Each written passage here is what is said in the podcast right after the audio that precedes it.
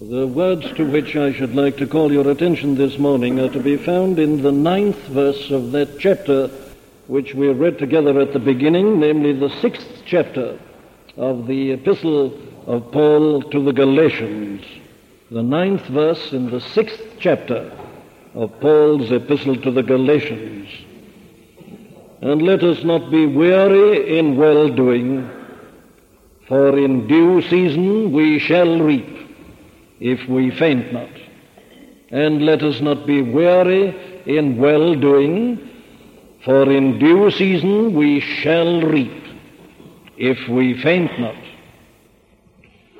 Now, those who attend here regularly Sunday mornings will understand at once why it is that we propose to consider together this morning that particular verse. We've been spending many Sunday mornings together, indeed, since the second Sunday morning of this present year, in considering what we have described as spiritual depression, namely that condition which afflicts so many of God's people, alas, to which we are all subject, and from which undoubtedly we have all at some time or another suffered.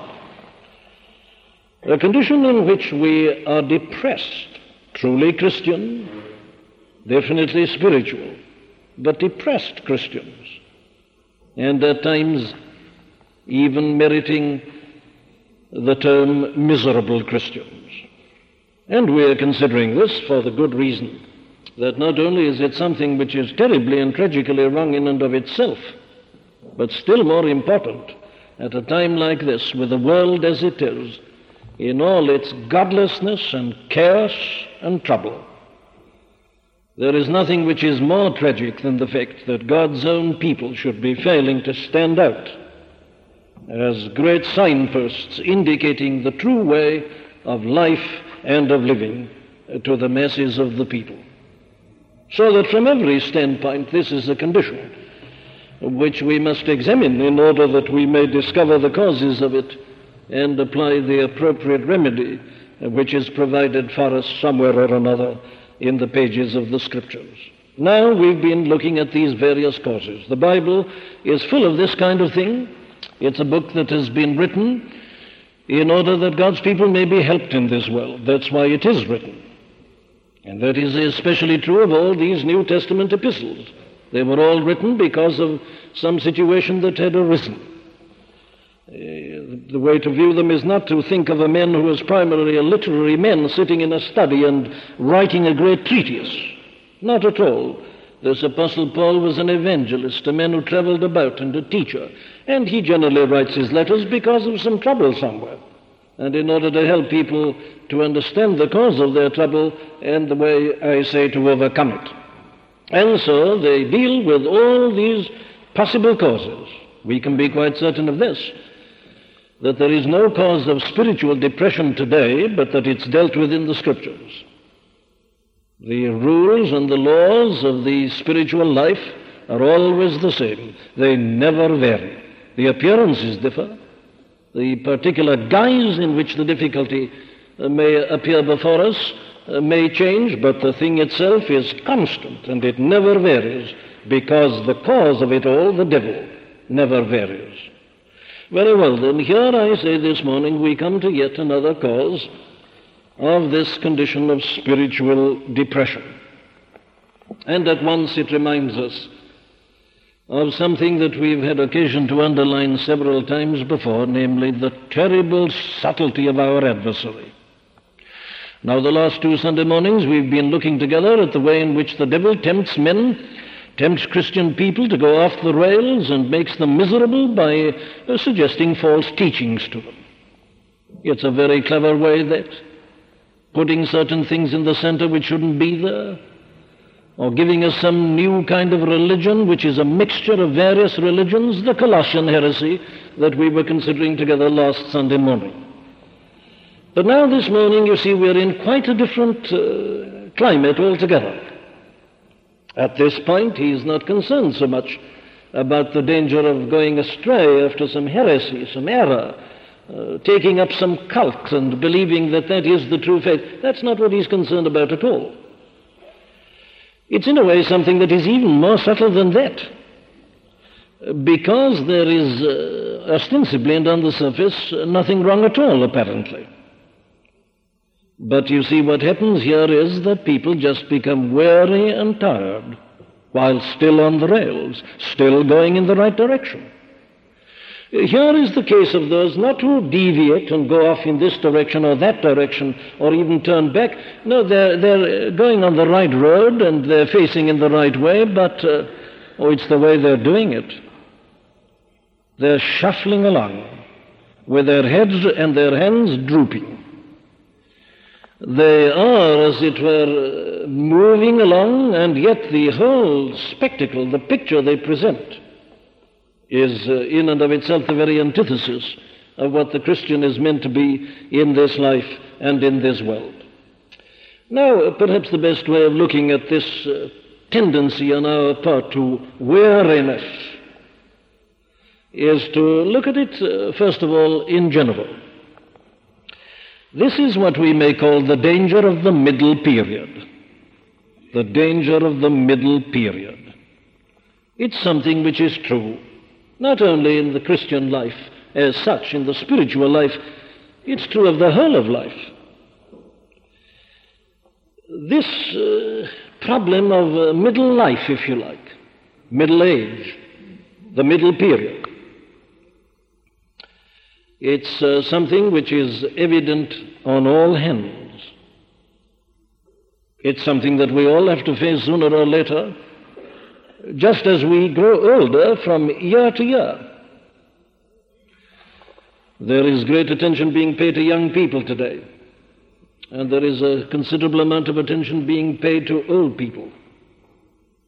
But I am perfectly convinced, and I say this on the basis of my experience with others and of my reading, that the most difficult period of all is the middle period because it has uh, certain factors which enter in, which make it peculiarly difficult. There are certain compensations in youth, and there are compensations in old age, which seem to be almost entirely lacking in this middle period. So I say it's something that uh, we all tend to encounter just as we get older. A certain resilience, a certain vigor, a certain buoyancy in a physical sense tends to go and one is aware of a slowing and a slackening of one's power and of one's pace. I needn't develop it. It's something with which uh, we are familiar in theory, if not in actual experience and practice. It's exactly the same also, is it not, in connection oftentimes with a man's work or profession. And that is what constitutes a problem to so many such people. It means, you see, that you've got beyond that stage of uh, developing and building up.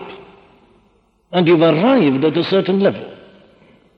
And you seem incapable of advancing beyond that, as I've just been saying, for certain physical reasons, perhaps alone. And there you are on this level. You're no longer climbing. You've arrived somewhere. And the difficulty is to keep going at that level, lacking the stimulus that took you to the level. It's often happened with a man in business it is sometimes much more difficult to maintain a business than it is to build it up.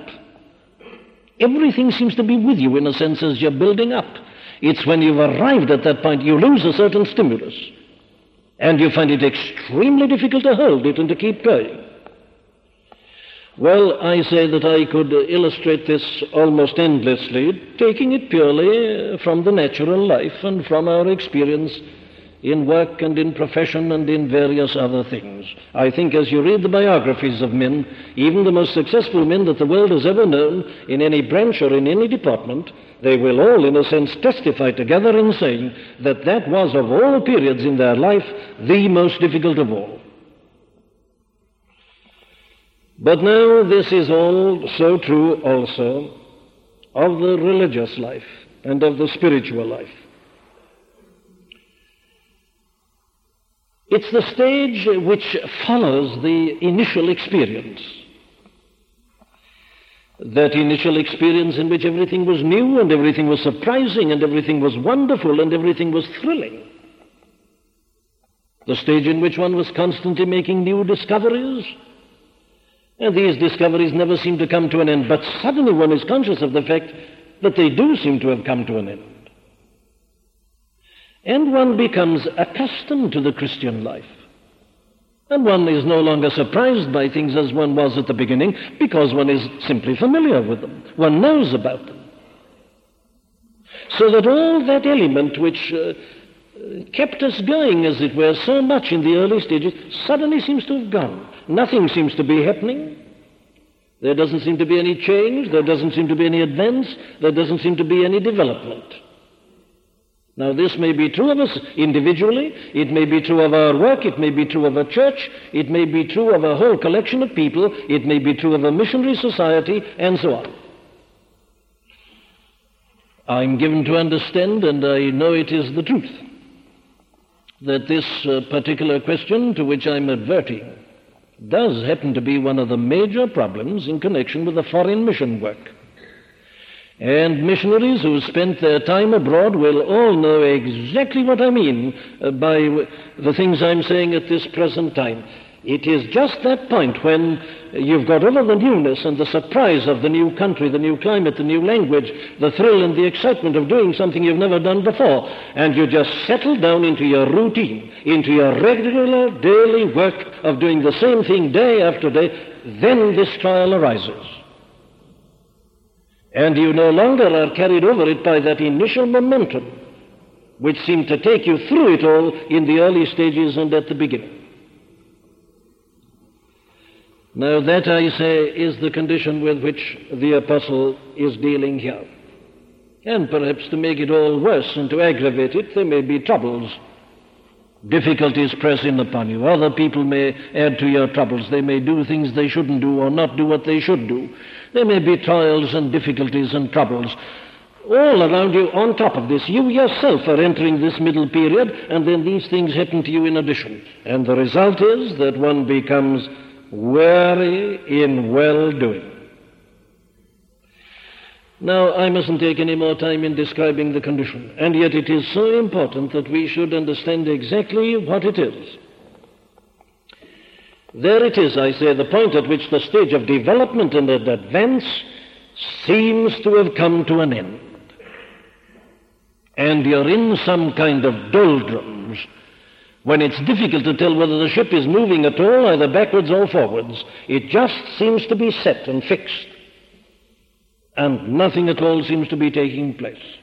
Now, there's no doubt at all that these Galatian Christians uh, had a dinner rate some of them arrived at that particular point. There's no doubt at all that their particular heresy, uh, which we looked at a fortnight ago, had something to do with this. It always has a depressing effect. That's why we must be always careful about heresies and errors. Ultimately, they will lead to this depression, and then we become depressed in the work. Very well, then. Now, let's define it like this, perhaps. We are considering people who are not so much tired of the work as tired in it. Be not weary in well doing. Very well, that's the condition. What do we say about it and what do we do about it? Well, there is no aspect of this great problem in which the negative is more important than it is on this particular occasion. Whenever we find in this position of weariness spiritually, before we begin to do anything positive, there are certain negatives, I say, that are absolutely all important. And the first of them is this whatever you may feel like, don't listen to the suggestions that come to you from all directions. I don't mean so much from people as from within yourself and voices that seem to be speaking round and about you. Don't listen to them when they tell you to give up or to give way or to give in. That is the temptation that comes at that point always. You say, I just can't go on. I'm too weary, I'm too tired, I can't possibly. The thing's too much for me. And there's nothing to say at that point. I say, but this direct negative. You've always got to start with these conditions on the very lowest level, and that is the lowest level. You say to yourself, whatever else happens, I'm going on. You don't give up, you don't give way. But that perhaps isn't the greatest danger. The greatest danger is the one which I'm going to put in the form of my second negative injunction. Don't resign yourself to it. That's the real danger. There is the danger, of course, of giving up and turning back and going out. There are people who've done that. That's backsliding. There are the people who hand in their resignations and say, I'm quitting, I'm finished with it. But that isn't the case with the majority. The danger with the majority at this point is, is just to resign themselves to it. And uh, to lose heart and to lose hope. Yes, they will go on, but they'll go on in this weary, helpless, dragging condition. Uh, to put it more spiritually, let me put it like this. The danger at this point is to say something like this to yourself Well, I've lost that something which I had. And obviously I'll never have that back again. So I'll just go on. I'll go on formally. I'll go on out of habit. I'll go on out of custom. I'll go on as a sheer matter of duty. I've lost the thrill. I've lost the enjoyment. I've lost the abandon. That's gone, and it's undoubtedly gone forever. Well, what do I do? Well, I've just got to put up with it. I'll resign myself to my fate. I'll stick it. I won't be a quitter. I won't turn my back. I won't resign. I won't go out. But I'll go on. I will go on. But I'll go on, well, feeling rather hopeless about it all. Just the spirit of resignation. Stoicism, if you like putting up with it. Yes, I'm going down the road. I'm just shuffling down the road. I'm not walking with head erect as I once was, but I'll just go on in that way. Now, I think that that is the greatest danger of all. And again, I suggest to you that it is something that is a danger not only at the spiritual level, which we are most concerned about here, it's a danger at every single level in life. You can run your business like that, you can work like that in your profession. You can live like that in any sense you like. You've really said to yourself, the golden hours have gone. The great days belong to the past. I'll never know that again, but I'll just Keep on keeping on. I'll just go on. There's something, of course, at first that seems very wonderful about it. There's something that seems almost heroic about it, but you notice I'm putting it as a negative. I suggest it's the very temptation of the devil. If he can get us just to go on as formal Christians who've lost their hope and lost their joy and lost their vigor, he'll be very well content indeed. And as I see things today, this is perhaps the greatest danger of all confronting the Christian church the danger of continuing in a formal spirit as a matter of duty. Yes, going on, but wearily trudging along, instead of walking as we ought to walk. And then that brings me to my third and my last negative, which I think you will recognize again is a very dangerous one. The third thing against which we warn ourselves is that when we thus feel weary and tired, if there is one thing above everything else we mustn't do, it is this never resort to artificial stimulants. You know the temptation, don't you? It's been the ruination of many a man who, as I say, has built up a profession or a business or something like that. Then he gets into this stage I'm describing. And he is conscious that he hasn't the vigor and the vim that he had. He doesn't feel, as the phrase has it, that he's on top of his job. And he doesn't know what to do because he's not neglecting anything as far as he can tell. And somebody comes along and suggests to him, look here, he said, what you need is uh, some sort of a tonic, some kind of a fillip. The whole danger of drink and of alcohol comes in at that very, at, at that very point. Many a man has ended in a drunkard's grave who started like that. He didn't take drink for the sake of drink, not because he liked it, not because he wanted it, not even to be convivial. He just did it because he felt it's the only way I can carry on. If I don't have a stimulus, I'm done for. I can't continue. It was suggested to him, it may have come into his mind, and he did it. He resorted to an artificial stimulant. And of course, it seems so plausible. You feel to yourself, if only I could get something just to lift me a little, then all would be well with me. People take to drugs, they take to drink and various other things in precisely that way. But, my friends, this has a very important and a very vital spiritual application. I have seen many people in the church dealing with this condition of spiritual weariness in that very way. They work up an excitement. They'll adopt a new method. They say, now we must rouse ourselves out of this, so we'll put on something. They put on a new program, something additional. Uh, haven't you seen it sometimes on the very advertisements outside certain church buildings? Can't you think of certain churches? You always find some fresh announcement outside, some new attraction, the visit of this or that, or uh, something marvelous, come and see it, and so on. A church which is obviously living on artificial stimulants. And it's all being done with this idea in mind. Uh, so the, the, the, pastor or somebody else responsible has said to himself, well, now we're just not moving, we're becoming rather dead, and uh, things are becoming formal. Now, what can we do about this? Well, he says, look here, let's get this in. It'll cause a stir, it'll be a new interest, it'll provide an excitement. I think there's been a great deal of this. And my whole suggestion this morning is that that kind of thing in the spiritual life and in the life of the church is comparable to one thing only on the natural level, and that is to the man who takes to drink, or to drugs, or to some excitement, something to work himself up.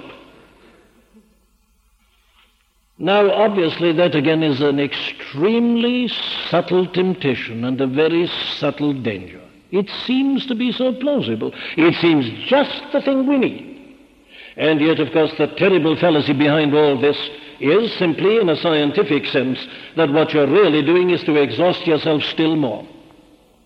The more the man relies upon the drink or the drug or whatever it is, the more really he's draining away his own vital energy. And ultimately he'll be more exhausted, so he must have more drink and more stimulus and more drug. And it's exactly the same at the spiritual level. I've seen many a church which, having started along this particular course, uh, simply finds that it has to go on doing it. The people will ask for more. If once you resort to the artificial, more and more will be required and desired, and you'll have to have more and more. And your life is kept going by this kind of thing. Well, now there are the three negatives which I regard as of supreme importance. Let us turn to the positive. Avoiding those three dangers and pitfalls, what do we do? Here we are, we're weary in well doing. What do we do about it? Well, I say the first thing is self examination. Start by examining yourself. Don't walk out, I say. Don't just say, well, it can't be helped. I'll have to carry on the rest of my life like this. Or don't take your stimulus. Stop for a moment, sit down, and say to yourself, well, now then, why am I weary? What's the cause of my weariness? It's surely the obvious question. You see, you don't treat a thing before you've diagnosed it. You don't apply a remedy until you know exactly what the cause is. It is the most fatal thing to do, medically speaking, to rush to treatments before you know exactly the condition with which you're dealing. So you must examine, you must diagnose, you must inquire, and you say, well, why am I weary? What's the matter with me? Why have I got into this condition? Well, now there may be endless answers at this point. I can't hope to give you them all, but here's one of them. You may be in that condition simply because you're working too hard. Physical, purely physical. You can, I say, be tired in the work and not tired of the work. It is possible that a man has been working, I don't care what realm, whether the natural or the spiritual, he's been so overdraining and overtaxing his energy and his resources that he's just down physically. If you work too hard or under a strain, you're bound to suffer. And of course, if that is the cause of your trouble, the remedy is obvious. You need a rest. You need physical attention. You need medical treatment.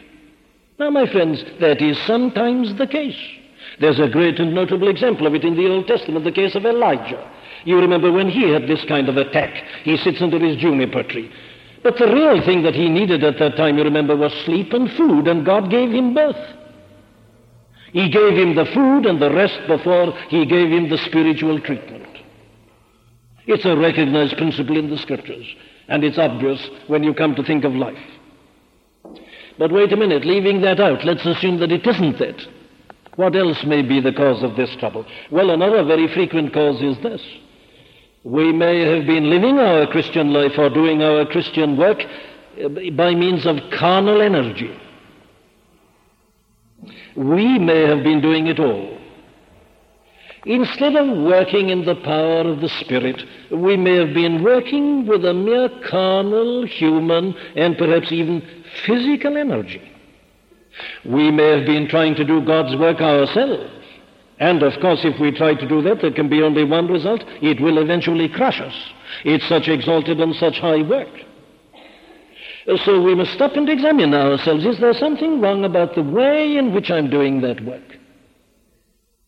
Let every man examine himself. I examine myself in this pulpit as I speak. It is possible for a man to preach with a carnal energy. And if he does, he will sooner or later be suffering from this spiritual exhaustion, this spiritual depression.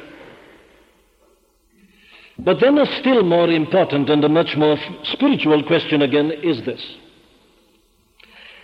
I must ask myself, why have I been doing the work?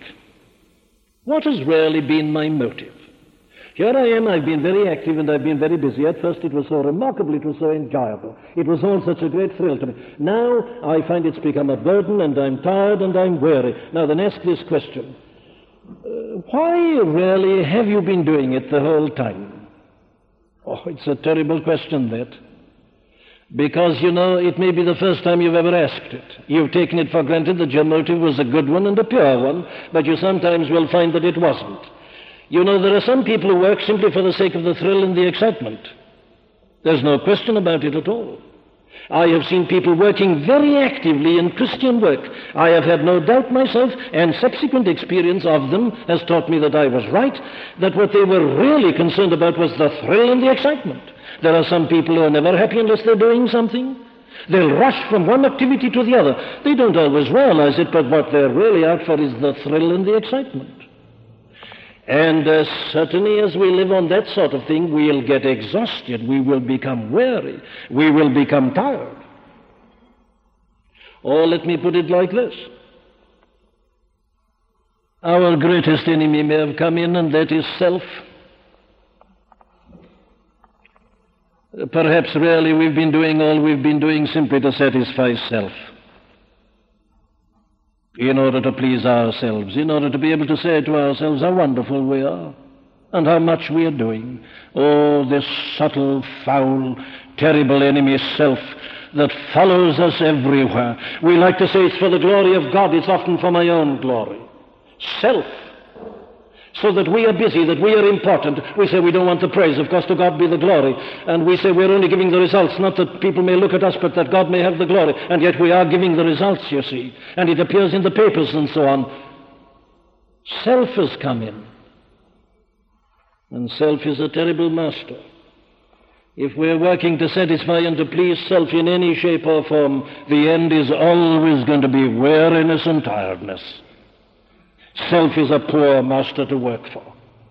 So we've got to ask ourselves the question about the motive. Why have I been doing it all? And then lastly, a very important question in self-examination, I think, is this. Has this work, I wonder, kept me going? Instead of being my work, has it been the sort of mainspring of my life? I'm sure there are many present who know exactly what I mean by that. One of the greatest dangers in the spiritual life is to live on your own activities. In other words, the activity isn't in the right place as something which you do. No, it's something that keeps you going. I've seen some of the greatest tragedies I've seen in this very connection in such men. Men who didn't realize it, but they'd been going for years simply in the force and the momentum of their own activities. Their own activities had kept them going.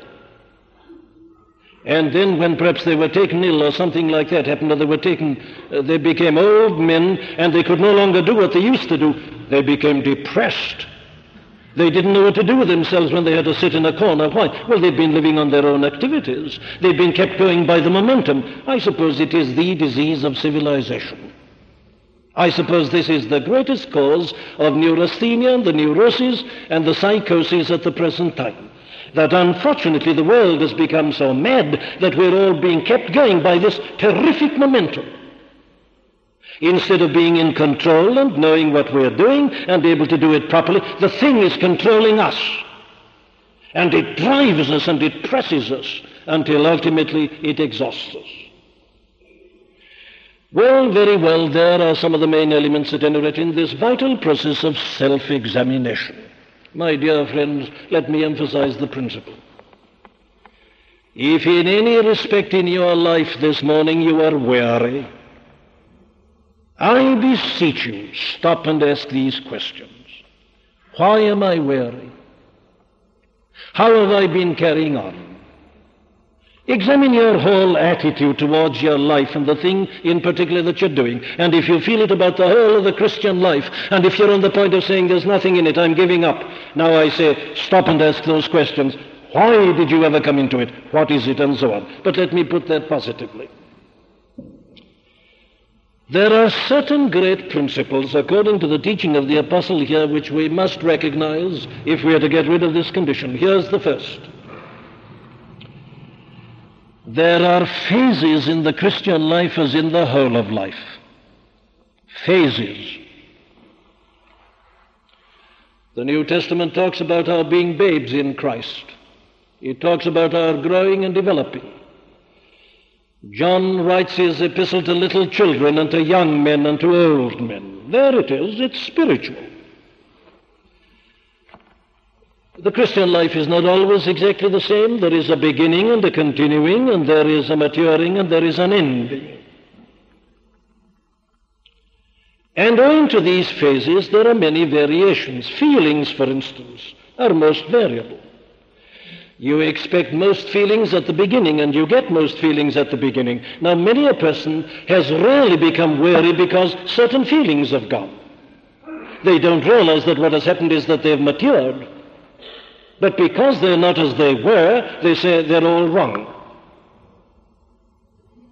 But as we grow and develop spiritually, these changes must take place. There are various phases Quite apart from what happens to us, God deals with us in phases. There's no question at all about this. For our own good, He sometimes seems to withdraw Himself. There are times when He definitely chastises us. It's the teaching of the Scripture. All for our good, all for our development. It's because we are children we're chastised. If you're not chastised, says the 12th of Hebrews, you're not children, you're illegitimate. You're not real sons. So all these things obviously are bound to produce changes.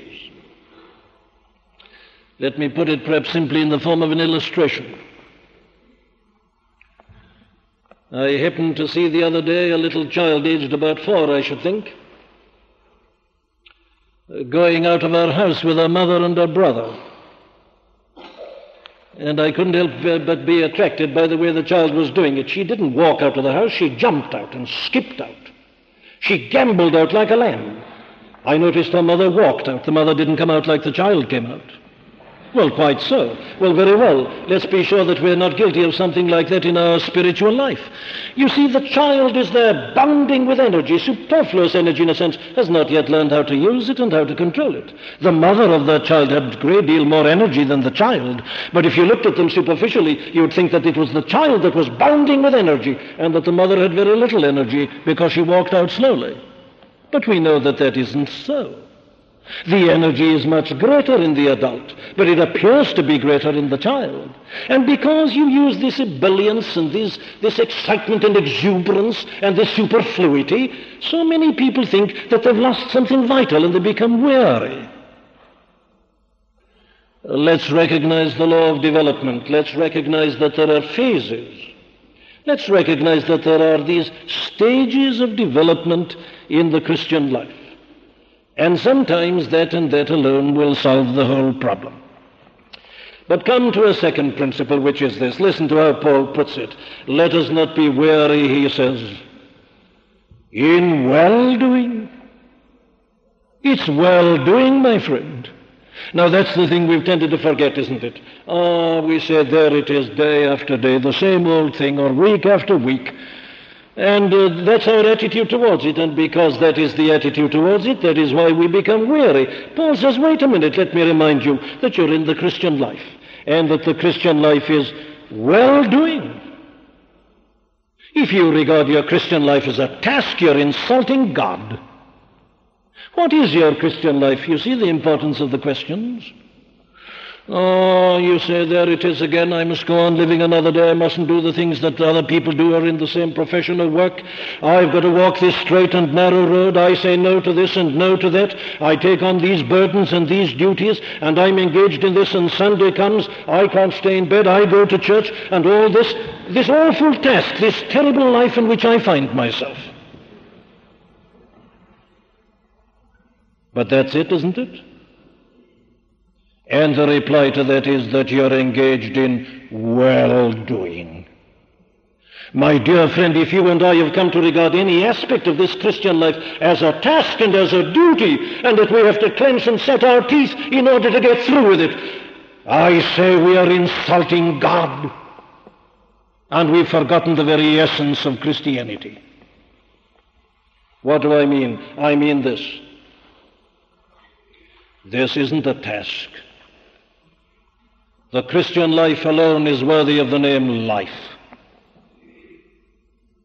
This alone is righteous and holy and pure and good. It's the kind of life that the Son of God Himself lived. It's like God Himself in His own holiness. That's why I should be doing it. I don't just decide to go on somehow. Not at all. I remind myself that it's a great and it's a good life. It's well doing. How have I ever come into this life? I'm grumbling and complaining that it's hard and that it's arduous and that I'm having a very hard and a difficult time. Let me ask this question. How did you ever come into this Christian life? Here you are on this narrow way about which you're grumbling so much. How did you ever come from that broad way on which you were once walking? What's made the difference? And you ask that question and there's only one answer. I've come from that to this. Because the only begotten Son of God left heaven and came down to earth, having divested himself of the insignia of his eternal glory, and humbled himself and was born as a babe, and put in a manger, and endured the life of this world for 33 years and was spat upon and reviled, and had a crown of thorns thrust into his head, and was nailed upon a cross, and bore the punishment of my sins. That's how I've come from death to this. And if I ever find myself, even for a fraction of a second, doubting the greatness and the glory and the wonder and the nobility of this walk in which I'm engaged, well, then I'm spitting upon him out upon the suggestion. Be not weary in well doing, my friend. You've no right to look at yourself like that, nor your life like that, nor anything you're doing like that. And if you think of your Christian living in any sense or, or shape or form, with this sense of grudge or of task or of duty or of weariness, I say to you, go back to the beginning for a moment. Retrace your steps mentally to the wicket gate through which you passed. Remember the slough of despond. Look at the world rotting in evil and in sin. Look at the hell that's awaiting it.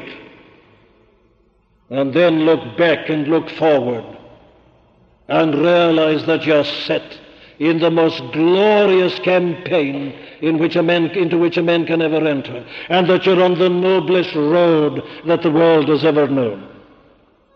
But let me go on and put it like this.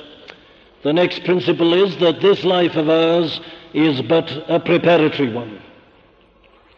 Be not weary in well doing, for in due season ye shall reap